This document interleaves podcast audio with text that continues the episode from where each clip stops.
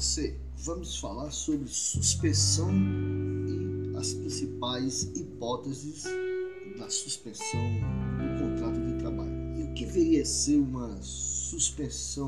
do contrato de trabalho? É onde os, ambos os contraentes né, suspendem suas obrigações contratuais, ou seja, o obreiro não presta os serviços e o empregador deixa de remunerar o empregado. Com raras exceções, não há contagem de tempo de serviço nem recolhimento fundiário ou mesmo previdenciário, havendo, por sua vez, a paralisação provisória dos efeitos do contrato. Principais hipóteses de suspensão do contrato de trabalho. O afastamento por motivo de doença após o décimo quinto dia é considerado suspensão do contrato de trabalho, uma vez que o obreiro entra em uso de auxílio-doença pago pela Previdência, previsão no artigo cinquenta e nove da Lei oito mil duzentos e treze barra noventa e um. A greve é um direito segurado no artigo nono da Constituição Federal, regulamentado pela Lei sete mil setecentos e oitenta e três de oitenta e nove. No entanto, o movimento de paralisação dos serviços pelos trabalhadores é considerado pelo artigo sétimo da Lei de Greve como sendo de suspensão do contrato de trabalho. O empregado eleito para o cargo de dirigente sindical, nos termos do artigo quinhentos e quarenta e três, parágrafo segundo da C L T, quando no exercício de suas funções sindicais, permanece em licença não remunerada, sendo caso de suspensão. Não obstante, se houver cláusula contratual de convenção ou acordo coletivo, mantendo a obrigação patronal pelo pagamento da remuneração e demais vantagens ao empregado, estaremos diante de uma modalidade de interrupção. O empregado eleito diretor de sociedade anônima tem seu contrato de emprego suspenso, salvo se permanecer a subordinação jurídica inerente à relação de emprego, hipótese em que o contrato de trabalho continuará produzindo seus regulares efeitos, conforme entendimento consubstanciado na súmula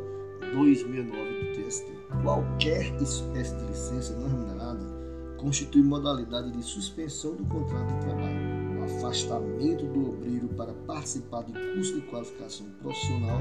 pelo período de dois meses, à luz do artigo quatrocentos e setenta e seis A, consolidado, consiste em hipótese de suspensão contratual. A suspensão disciplinar prevista no artigo quatrocentos e setenta e quatro da C L T,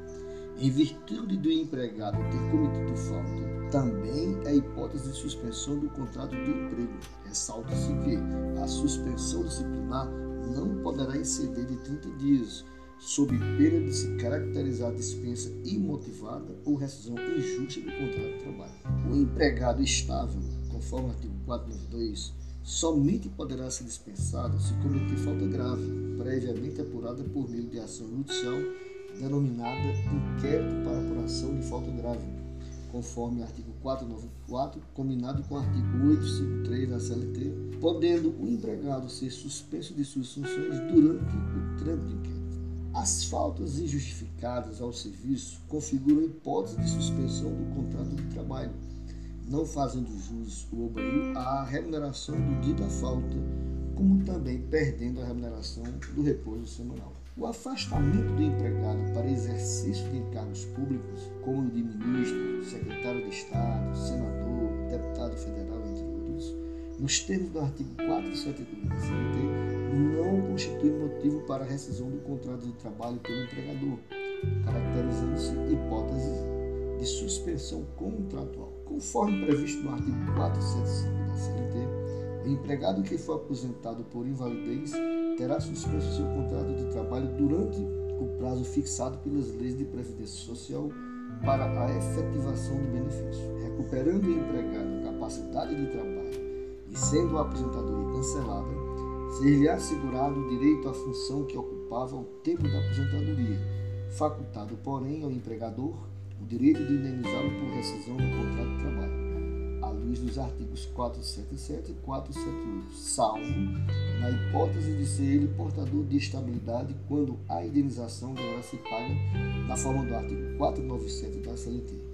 Caso o empregador tenha admitido substituto para o aposentado, poderá rescindir com este o respectivo contrato de trabalho sem indenização, desde que tenha havido ciência inequívoca da interinidade ao ser celebrado o contrato. Durante o estado de calamidade pública, a que se refere a Lei